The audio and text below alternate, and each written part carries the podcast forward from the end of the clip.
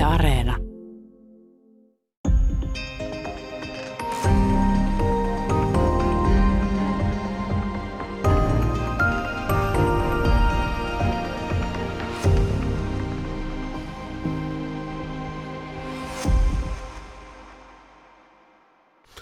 Hyvää päivää. Täällä on tänään vieraana professori Aura Korppi-Tommola.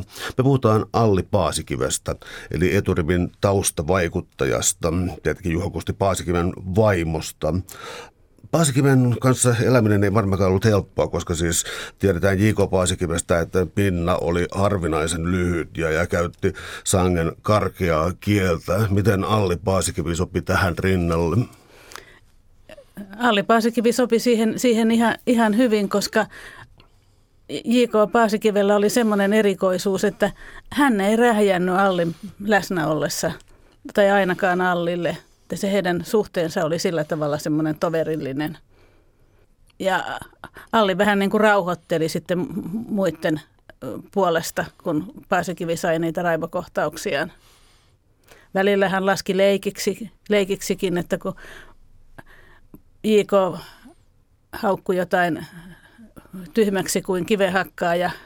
Ne Alli saattoi sanoa, että mutta hyvänen aika, mitä sinulla on kivenhakkaajia vastaan, jolloin se niin kuin meni nauruksi ja, ja sillä tavalla päästiin taas eteenpäin.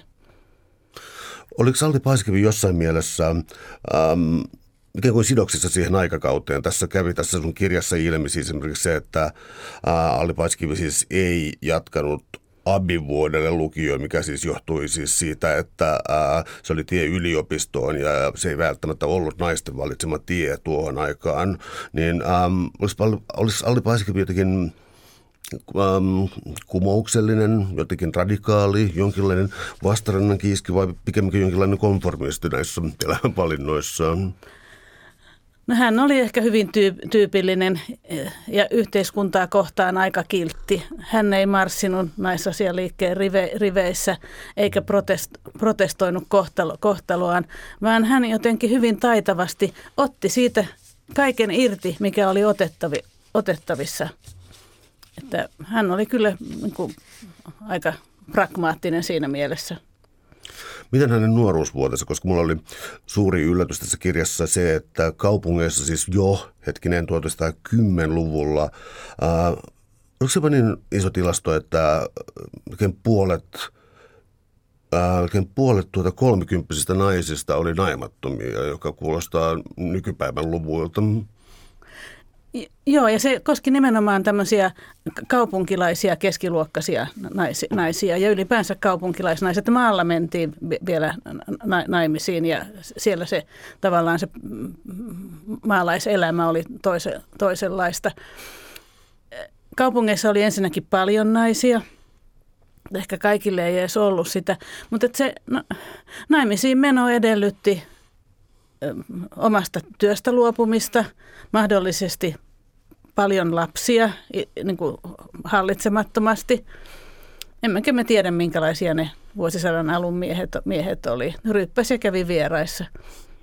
Kuka niitä olisi ottanut?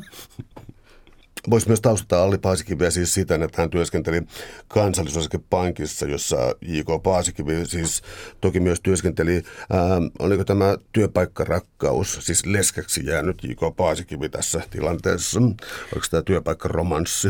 Kyllä, mitä suurimmassa määrin.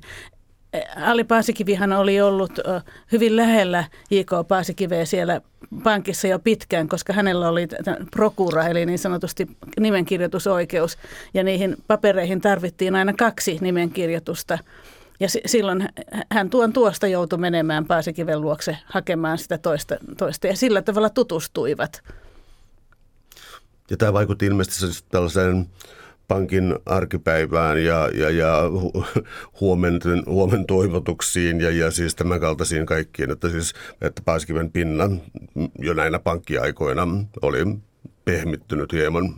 Niin Allin, su, Allin suuntaan kerrotaan, että pankissa kun pääjohtaja huoneesta rupesi kuulumaan meteliä, niin Alli haettiin paikalle ja se riitti, että hän tuli, niin Paasikivi rauhoittui sillä tavalla. Ja sitten tämä huomen juttu tuli ehkä enemmänkin sit silloin, kun tämä ensimmäinen puoliso Anna Paasikivi 30-luvun alussa kuoli, niin sen jälkeen Paasikivi tuli aamulla töihin tullessa, tullessaan. Aina meni ensin tervehtimään Alli Paasikivi. Hän ehkä kysyi tilannetta, vähän, vähän niin kuin siinä oli tämmöistä muodollistakin keskustelua. Mutta siihen oli nämä työtoverit kiinnittäneet huomiota. Plus sitten siihen, että joku oli nähnyt heidät valkovuokkoja poimimassa seurasaalessa. Täällä on tänään siis vieraan professori Aura Korppi-Tommola. Me puhutaan Alli Paasikivestä, eturivin taustavaikuttajasta Suomen historiassa. Ähm, ei varmaankaan ole sopimatonta nyt kuitenkaan puhua ulkonäöstä myöskään, koska siis äh, kirjan sivulta löytyy yllättäen tumma verikkö ja tuota, ähm, melkoisen näyttävä nainen ja tämä, oli, tämä oli, niin kuin, tuli esiin hänen toiminnassansa myös tässä niin kuin nuoruudessa. Eli siis ähm, oliko hän jotenkin poikkeuksellisen charmantti vai, vai, vai miten sitä voisi kuvailla? Kyllä, minä luulen, että hän oli poikkeuksellisen sarma, sarma, sarmantti. Ensinnäkin hän oli kaunis, tummaverinen, ei mikään tämmöinen kalevalainen vaalea aino tyyppi, vaan, vaan vähän eksoottisenkin näkö, näköinen laiha ja kaunis ihminen. Ja hänestä sanotaan, että hän oli tanssiaisten kuningatar, että hänellä oli kyllä sinänsä flaksia, mutta jostain syystä ne eivät johtaneet avioliittoon koskaan. Emme tiedä miksi. Jos vielä tarttuu tuohon taustaan, ää, tuota, niin kielikysymykset tuli tuohon aikaan kovasti pinnalla ja, ja, ja tuota, suomenkielinen ikään kuin valtaeliitti oli suhteellisen suppea. Minkälaisen perhetaustaan Alli Paasikivi syntyi?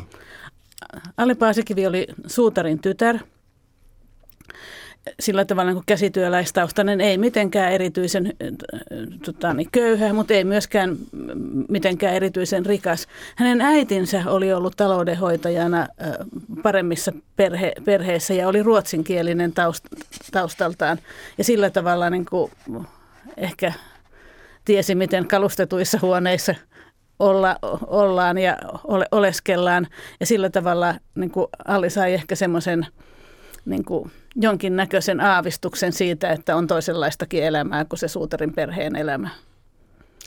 Uh, missä kaikilla tuo tulee näkyviin? Ainakin kävi ilmi, että tuota, um, paasikivet kävivät tuota, teatterissa paljon ja, ja olisi tämä tällainen kulttuuriperhe. Mä, kun Paasikivestä, siis kun J.K. Paasikivestä kun lukee, ne on niin korostuneesti uh, politiikka ja sitä, että sillä oli niin uskomaton, uskomattoman huono pinna. Että, tuota, Joskus on yrittänyt jo lääketieteellisesti diagnosoida, että onko se ollut jonkin sortin muanikko tässä, mutta tuota, Paasikivet kävi teatterissa, teatterissa ää, yhtä aikaa ja oliko tämä siis tässä mielessä kulttuurikoti eikä pelkästään niin kuin poliitikkoperhe?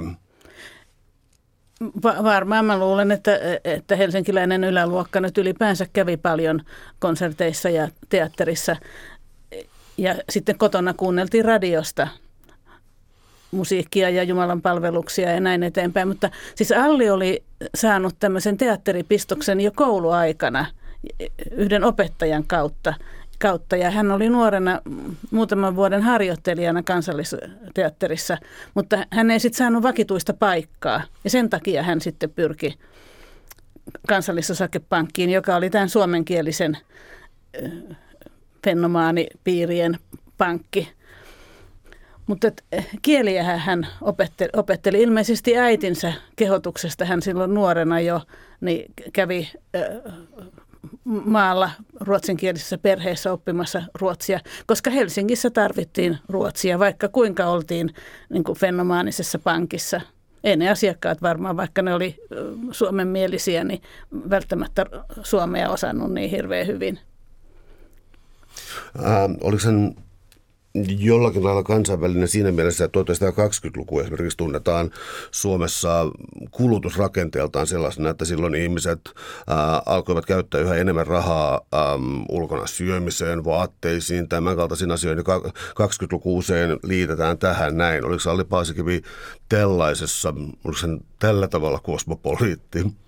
No e- ehkä. Siis me tiedämme sen, että hän kävi ystävättärien kanssa Fatserilla kahvilla. Että se ainakin oli.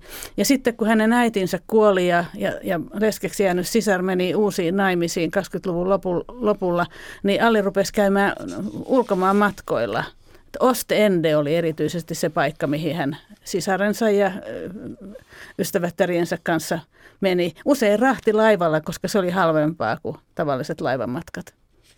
No siis hän meni suhteellisen myöhäisellä iällä naimisiin. Ää, tuota, kuinka vanhana itse asiassa, kuinka suuri ikäero Paasikivillä oli? Kyllä he molemmat olivat kypsessä iässä. Alle oli 54-vuotias ja Juho Kusti oli 66-vuotias, kun he menivät naimisiin. Ja se oli Allelle ensimmäinen avioliitto ja, ja aviomiehelle toinen. Hän oli jäänyt leskeksi niin, että hän, hän varmaan tartti emännän sinne taloon. No tuossa kirjassa oli myös mielenkiintoinen valokuva jossain J.K. Paasikivi ähm, uusperheensä kanssa. Eli siis hän liittyi ilmeisesti Alle Paasikiven sukuun tietyllä tavalla, viihtyi heidän seurassaan. Ei hänellä varmaan ollut vaihtoehtoja, koska Alli oli hyvin kiintynyt tähän sisarensa perheeseen. Hänellä itsellään ei ollut lapsia, mutta sitten hänen sisarellaan oli yksi poika, Arne Koskimies, joka oli sitten sisätautiopin erikoislääkäri ja Paasikivien uskottu. Ja Koskimiehellä oli kolme lasta, jotka Alli sitten lelli pystyyn.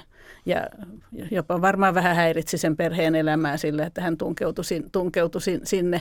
Ja yhdessä vietettiin jouluja ja syntymä, syntymäpäiviä ja, ja Paasikivi ja hänen kaksi lasten lastaan niin, niin olivat, olivat mukana Paasikiven omat lapsethan olivat jo ihan aikuisia silloin, ne oli vuosisadan vaihteessa syntyneitä, että, että heihin olisi ehkä vähän muodollisempi suhde, mutta, et, äh, mutta ihan korrektit suhteet.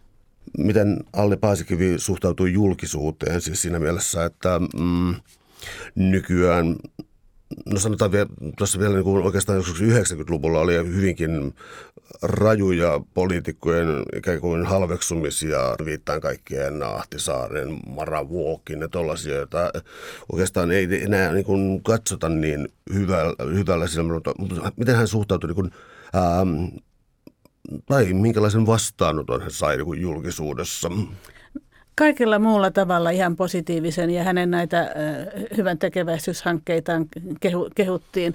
Mutta se, mikä sitten niin kuin yllätti median ja sai siitä tämmöistä niin eräällä tavalla ikävää virtaa, oli nämä hänen vanhevan naisen käsivartensa, kun, kun niistä tuli jostain presidentin itsenäisyyspäivän juhlien tans, tansseista näkyy, että rouvan käsivarret – vähän roikku. Ja siitä tuli tämä allit. Googlatkaapa alle ja, alle ja niin sieltä tulee voimisteluohjeita, mutta Alli Paasikivestä ei puhuta paljon mitään. Ja tämä on siis ollut koko ajan käytössä. Tämä on, se on tuttu ilmaisu tietysti mullekin, mutta, mutta ne on siis todellakin systemaattisesti ollut siitä käytössä. Joo, ja sitten se ehkä, ehkä niin kuin vielä äh, korostui siitä niin, että se oli jossakin valokuvassa niin korjattu piiloon vähän kömpelösti niin, että he näki, että ne oli peitetty, niin siitäkös media riemastui. Um, Tämä oli myös kansainvälistä elämää. Tuota, ää, viettivät aikaa siis myös Tukholmassa. Mikä tämä Tukholman kausi oli? J.K. Paasikin oli Suomen lähettiläänä Tukholmassa vuodesta 1936 aina sinne talvisodan syttymiseen asti. asti. Ja Allista tuli siis lähetystön emäntä, diplomaatti-emäntä, jossa hän joutui opettelemaan tavoille, kattamaan pöytää ja suunnittelemaan ruokalistoja, ruokalistoja ja sitten myöskin puhumaan kieliä. Tämä ruotsin kielen taito tuli siellä hyvin esille. Ja sitten hän oli hyvin tämmöinen uh, helposti lähestyttävä ja puhelias, mikä sopi siihen ruotsalaiseen kulttuuriin hyvin. hyvin. Että hänestä pidettiin siellä kyllä ilmeisesti aika hyvin. Ja sen lisäksi Alli Rouva osasi Saksaa. Hän oli koulussa opiskellut ja sitten hän uh, tuolla Keski-Euroopan kylpylämatkoilla Paasikiven kanssa, niin hän otti ihan saksan kielen keskustelutunteja. Sillä tavalla kansainvälinen.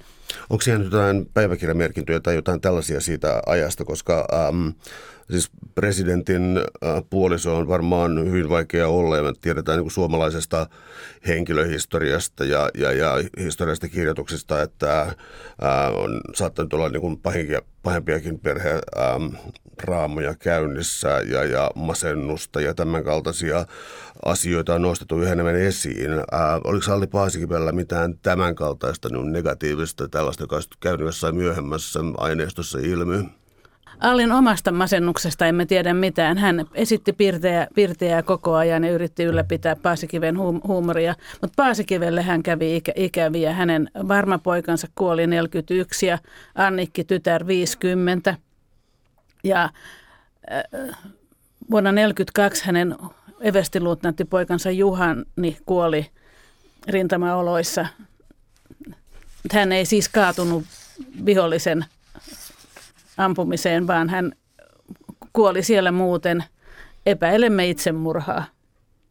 Niin näissä tilanteissa Allin tehtävä oli niin ylläpitää ja lohduttaa, mielialaa ja lohduttaa puolisoaan. Ja me tiedämme siitä, koska he olivat kovia kirjoittamaan. He olivat niin kuin, paljon erillään – näissä Moskovan aikoina ja Tukholman aikoina ja sitten myöhemmin niin Alli matkusti paljon, niin on säilynyt paljon kirjeitä, joissa hän lohduttaa mies, mies, miestään ja sanoo jopa, että sinulla on ollut niin vähän iloa lapsistasi. ne, ne eivät olleet mitenkään niin kuin, tämmöisiä tavallisia tasaisen elämän eläjiä. Kaikilla oli ilmeisesti vähän alkoholiongelmaa, paitsi varmalla, jolla oli keuhkotauti, jonka hän oli saanut äidiltään. Ikävää. Mä, mä kysyn tästä niin vapana assosiaationa tuosta tota, Alli käsitteestä julkisuudesta, siis nämä käsivarret, niin äm, pitäisi paikkansa siis sellainen, että Yleisradio, jossa olemme, mm. on pitänyt kiellettyjen laulujen listalla tätä kappaletta Suutarin tyttären pihalla. Eli, eli sen katsottiin viittavan Alli Paasikiveen ja hienovaraisesti Yle kielsi sen soittamisen. Joo. Siis sen me tiedämme, että sen soittaminen kiellettiin. Se, että miksi se tehtiin, niin siitä ei ole mitään kirjallista jäännettä. Se oli siis Hella Vuolijoen aikaa radiossa ja Paasikiven tytär Annikki oli siellä töissä – ja siis epäilemme, että jos nyt Paasikivellä siihen jotenkin äh, niin viitattiin, niin Annikki on ehkä sanonut, että älkää viittikö, että isä, isä ja Alli tykkää pahaa. Tai sitten muuten vaan. Kyllähän ne äh, Helismaan renkutukset muutenkin kiellettiin, kun niitä pidettiin jotenkin alatyylisinä ja radion piti olla niin kuin tämmöistä korkeakulttuuria että toi Jake Nyyman on siitä kirjoittanut ja sanonut, että ehkä Helismaa ei edes tiennyt, mikä Allin isä oli, että emme tiedä. Täällä on tänään siis vieraana professori Aura Korppi-Tommola ja me puhutaan Alli Paasikivestä, eturivin taustavaikuttajasta. Um, Suomen presidenttiinstituutti on, on kuulunut osana äm, lastenhoitoa eri muodoissansa, erilaisia järjestöjä ja, ja niiden puheenjohtajuuksia ja muita. Mikä oli Alli Paasikiven rooli näissä? Alli Paasikivi sanoi ensimmäisissä haastatteluissaan silloin, kun hänestä tuli pääministerin puoliso ja presidentin puoliso, että hän aikoo keskittyä lapsiin ja lasten suojeluun sotaorpoihin ja, ja sodasta, muutenkin sodasta kärsiviin, kärsiviin. Mutta se oli asia, joka silloin oli hyvin pinnalla. Oli paljon puutteessa eläviä lapsia. Oli sotaorpoja, oli Ruotsin lapsia, oli Tanskan lapsia, oli evakkoperheitä ja muutenkin paljon, paljon köyhyyttä. Että se äh, niin kuin lasten eteen työn tekeminen oli samanlaista kuin nykyään että nämä ilmasto- ja ympäristökysymykset. Että, että se niin kuin kuului kaikkeen. Ja Alli otti tämmöisiä niin kuin suojelijan tehtäviä ja äh, kunniajäsenyyksiä lastensuojelujärjestöissä. Ja hän oli perustamassa kahta.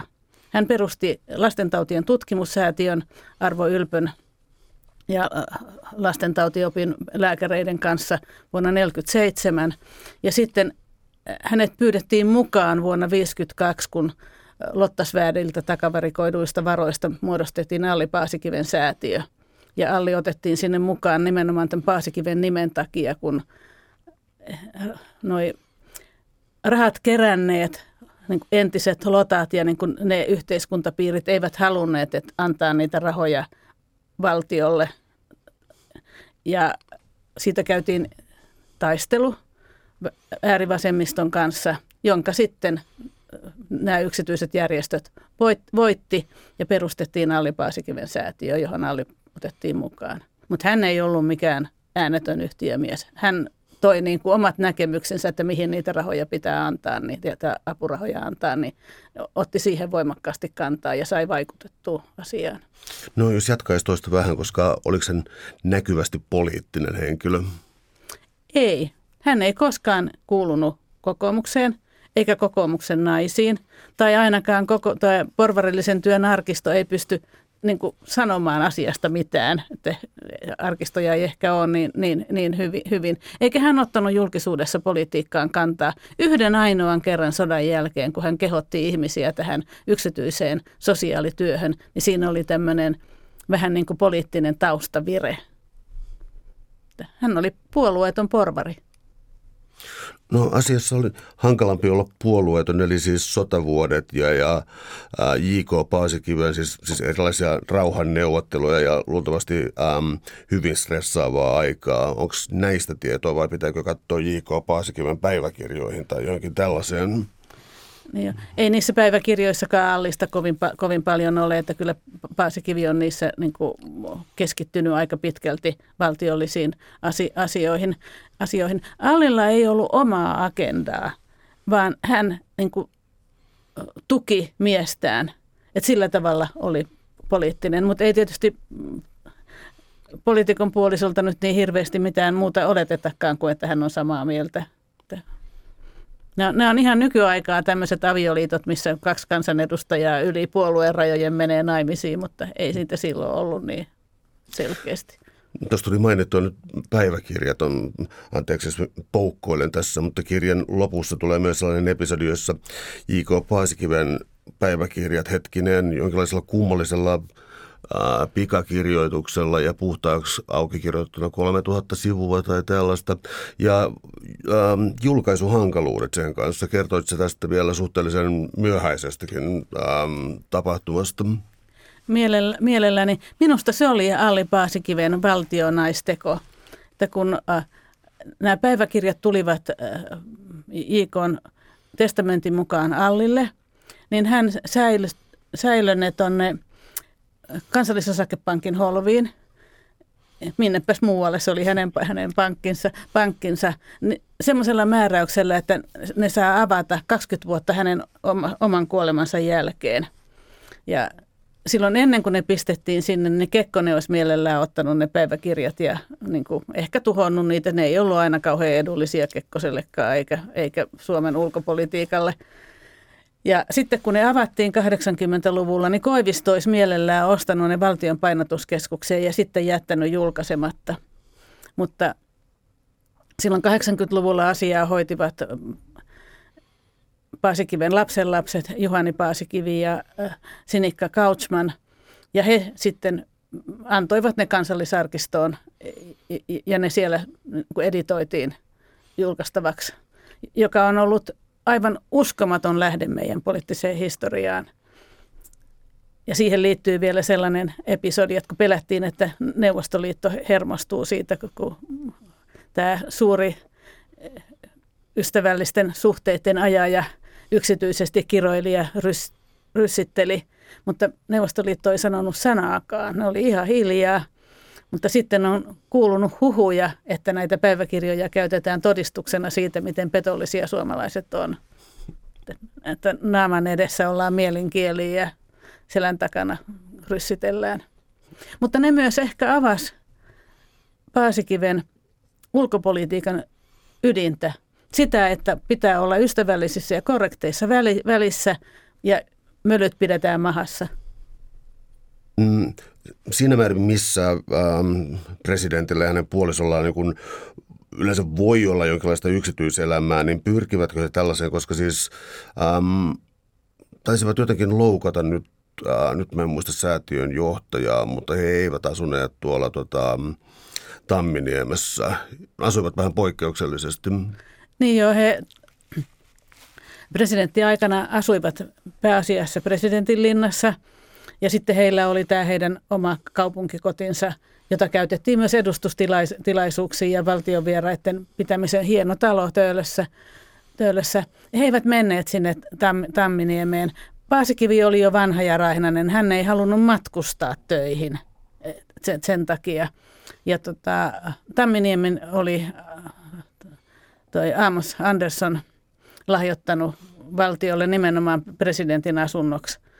Ja siinä lahjakirjassa presidentti sai käyttää sitä haluamallaan tavalla ja tämä presidentti antoi sen vaimonsa sisaren perheelle näille koskimiehille käyttöön, jossa he olivat, eivät kuulemma kovin pitkiä aikoja, että kesällä viikon tai viikonloppuja ja paasikivet kävivät siellä vierailulla, mutta sitä vähän tutkittiin, että voiko tämä olla mahdollista, mahdollista, mutta ei löydetty sellaista lakipykälää, minkä takia se olisi voitu kieltää.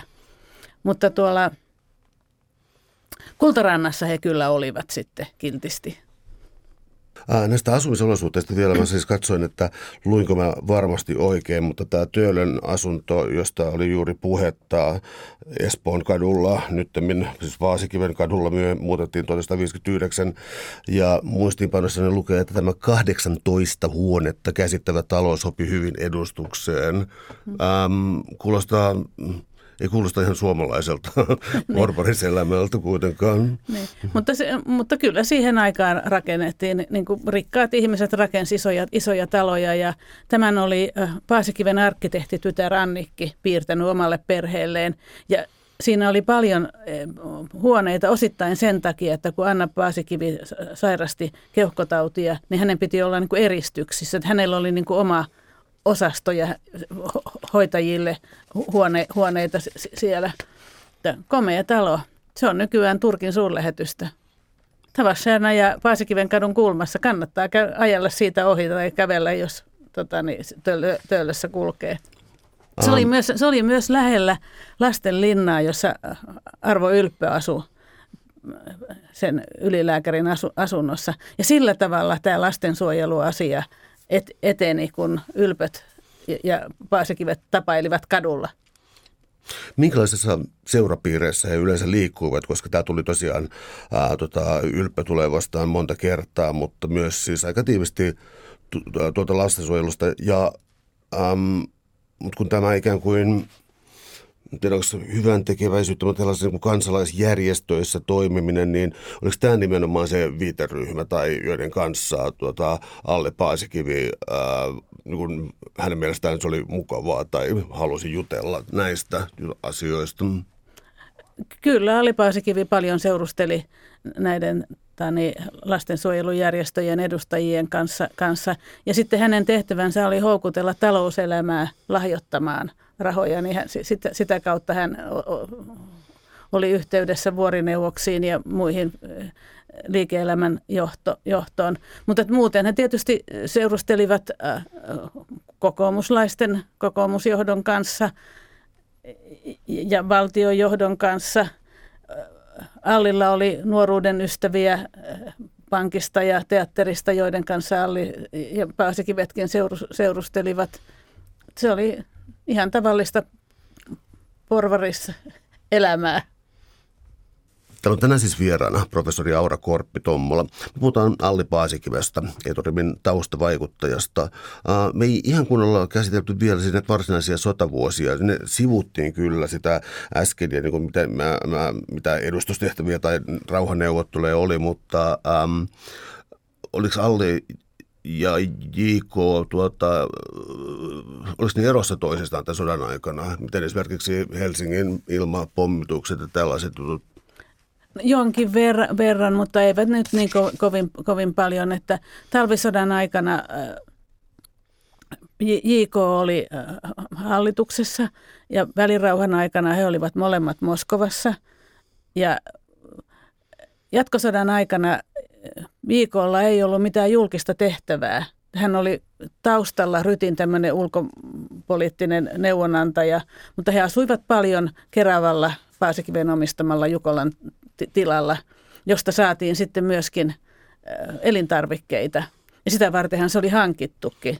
Helsingin herskaappi hankki tuon sisällissodan jälkeen maatiloja sen takia, että itsellä olisi niin ruoka turvattu. Ja Jukola täytti tämän.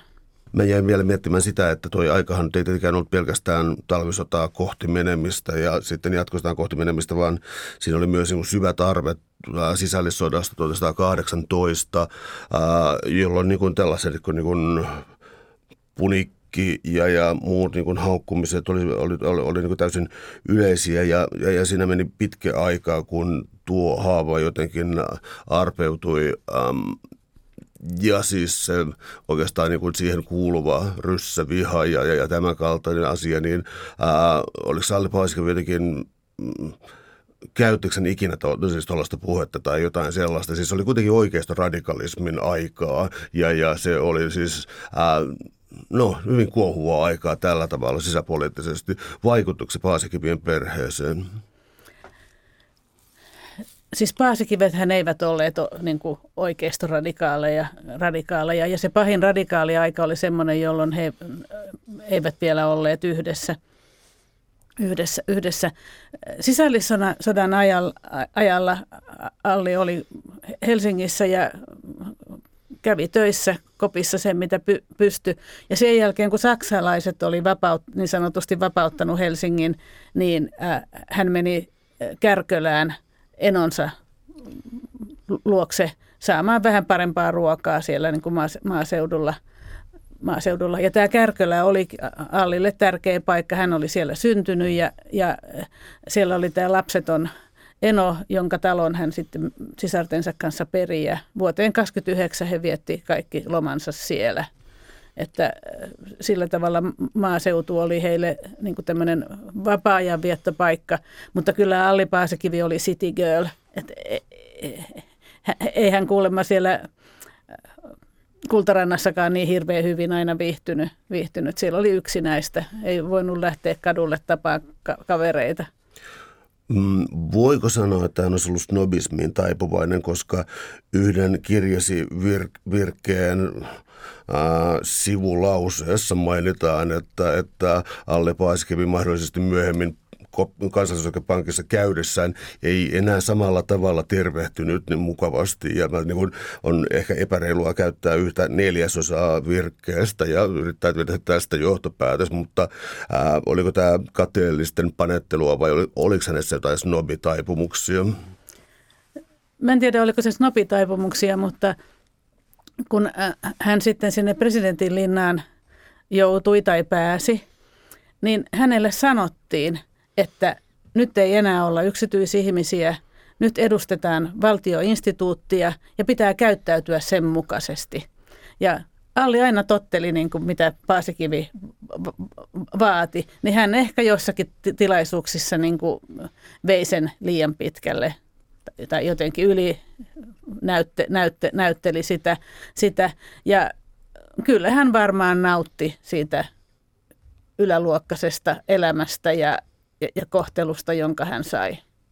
No tuo huomio, mikä siis saa tuolla tavalla, näkyykö sitä esimerkiksi tuota, vaatetuksessa? Mä kysyn tätä sen takia, että tota, Suomessa on tämä hieman erikoinen ähm, itsenäisyyspäivän vietto, joka tietysti oli per, peruttu jo pari kertaa tässä näinä, näinä covid-aikoina, mutta tuota, oliko tämä myös siis sellaista oliko, oliko esimerkiksi itsenäisyyspäivän juhlat silloin jo siis niin suuri asia, että todellakin pukuja katsottiin ja, ja tätä edustavuutta ja, ja, ja diplomaattikunta paikalla ja niin edelleen? No Paasikivet uudistivat itsenäisyyspäivän viettoa. Sehän oli ollut niin kuin, tauolla sodan, sodan takia. 46 oli kai ensimmäiset, jotka oli vähän niin kuin sille hartaammat, kun toi valvontakomissio oli vielä maassa. Mutta sitten sen, sen jälkeen niin, tota, niin oli, oli enemmän ja, ja tanssittiin ja oltiin frakeissa ja pitkissä ilta, iltapuvuissa – ja sitten Allin ansiosta sinne ruvettiin kutsumaan sitten myöskin taiteilijoita, näyttelijöitä, kirjailijoita, taiteen edustajia, edustajia ja siitä tuli enemmän. Mutta naisten lehdet ja niin kuin vähän, ja, ja sanomalehdet vähän puhu niistä puvuista, mutta ei ollenkaan sillä tavalla kuin nyky, nykyään. Kyllä siellä enemmän niin kuin ihmeteltiin näitä niin kuin diplomaattikuntaa, joka oli semmoinen, tämä länsimäinen diplomaattikunnan esiintyminen Helsingissä oli niin kuin eräänlainen niin kuin osoitus siitä, että kuulumme länteen. Et sillä tavalla se oli tärkeää. Ja sitten Allille tietysti, Alli oli pienestä pitäen ollut pukeutuja. Että hän jopa itse suunnitteli vaatteensa ja niitä ennen vanhaan teetettiin, ei ollut valmis vaatteita, niin teetettiin mittojen mukaan. Ne istu hyvin ja ne oli kauniita ja, ja sitten kun olot parani, niin sitten kuljettiin maailmalla ja ostettiin hienoja kankaita Sveitsistä ja Pariisista ja teetettiin siellä ja tuotiin sieltä kenkiä ja laukkuja ja vöitä ja huiveja, semmoisia, mitkä oli niin kuin vähän ylellisempiä kuin, kuin, kuin Suomessa, Suomessa. Että äh, kyllä oli varmaan jollakin tavalla vaikutti myös tähän pukeutumiskulttuuriin, mutta ennen kaikkea booliin. Hmm. Niin, booli oli, itsenäisyyspäivän booli oli tuli Allin aikana ja väitetään, että se oli Allin keksintö, mutta varmaan jotenkin yhteistyössä linnan henkilökunnan kanssa. Ja sillä oli ihan niin kuin selvä tarkoitus. Ensinnäkin maa oli köyhä ja edustusrahoja oli vähän. Niin tämmöisiä kalliita ulkomaalaisia viskejä ja konekkeja ja viinejä olisi ollut kauhean kallis tarjota. Ja sitten suomalaiset olisi vetänyt päänsä täyteen helposti. Niin vooli oli sellainen, se oli halvempi. Ja sitten äh, siinä voitiin säännöstellä alkoholin määrää. Että illan kuluessa vähän vähemmän ja näin eteenpäin. Ja sitten se oli kuitenkin ilmeisesti aika hyvää, koska siitä tuli sitten näiden meidän itsenäisyyspäivän juhlien brändi. Um, mainitsit tuossa, että, oli, tuota, että siis Alli oli tuota, suuntautunut tuota Eurooppaan ja, ja siis, siis tällä tavalla katsoi, katso, mitä siis siellä tapahtuu, mutta nämä matkat, joista oli tuossa ihan alussa puhetta, niin ne oli äm, suhteellisen pitkiä ja, ja tuota, hinnat oli kovia, mutta niitä ei tietenkään varmaan millään edustustileillä hoidettu, mutta lopetiko Alli Paasikivi tota, JKn presidenttikauden aikana matkustelun vai oliko se sellainen asia, joka jatkui läpi elämän? Se jatkui läpi elämän. elämän. Viimeiset kirjeet ja kortit maailmalta ovat toukokuulta 60, kun hän sitten kesällä kuoli, niin että kyllä hän aika loppuun asti matkusti. Se oli hänen intohimonsa, erityisesti Italia – ja sitten myöskin Pariisi. Ja siis ennen sotia käytiin näissä Keski-Euroopan kylpylöissä, mutta et, sittenhän sodan jälkeen Keski-Eurooppa oli aika raunioina. Et kun Alli vei näitä sisarensa lapsia 50-luvulla äh, autolla läpi Euro- Euroopan, niin lapset oli tosi järkyttyneitä. Eihän Suomessa ei ollut semmoista täyttä tuhoa. tuhoa. Ja sitten kun hän presidentin rouvana matkusti, matkusti niin silloinhan hän sitten vaati aina tota, huomiota suurlähetystöistä ja se ei aina ollut suurlähettiläiden ja suurlähettiläiden rouvien mielestä kivaa. Mutta sekin kuuluu asiaan. Siis kyllä minkä tahansa maan johdon täytyy tietää, jos toisen maan presidentti tai hänen puolitonsa saapuu maahan, koska se, se on jo turvallisuuskysymys, ettei vaan mitään ikävää tapahdu. Kun Alli oli Sisiliassa, niin hotellissa oli neljä paikallista poliisia koko ajan vahdissa. Entäs sitten nämä äm, Paasikivien myöhemmät vaiheet, eli tuota, Kekkonen tuli presidentiksi vuonna 1956. Äm, millainen, alkoiko se esteisempi aika vai äh, sairastelua, mitä, minkälaista? Ähm, joo. Siis Paasikivihan kuoli sitten 56 niin hyvin pian tämän tota, niin, presidentinvaalin jälkeen. Ja Alli eli sitten siellä Töölössä omassa asun, asunnossaan matkusteli sukulaisten kanssa, kanssa.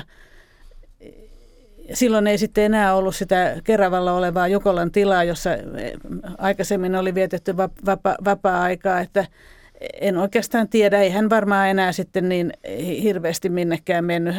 Hänelläkin oli sydänvaivoja, vaivoja, että kun hän kuoli 1960, niin hän, oli, hän, hän ei ollut ihan täyttänyt sitä 81 silloin vielä, että hän oli 80-vuotias. Aika iäkkääksi niin kuin siihen aikaan Samoin kuin Paasikiviehen. Paasikivi, Paasikivikin eli pitkän elämän.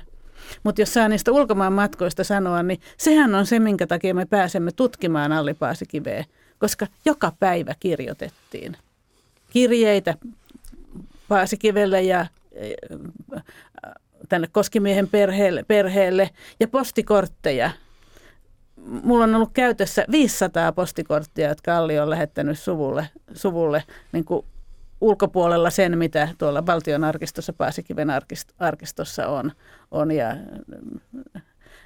niistä kyllä näkee, että kyllä hän osasi kirjoittaa, Alli osasi kirjoittaa, että ne on niin kuin hyvin niin kuin jotenkin elosia ja kivoja viestejä. Ja sitten kun Paasikivet kirjoittivat to- toisilleen, niin ne oli kyllä niin kuin aika helliä.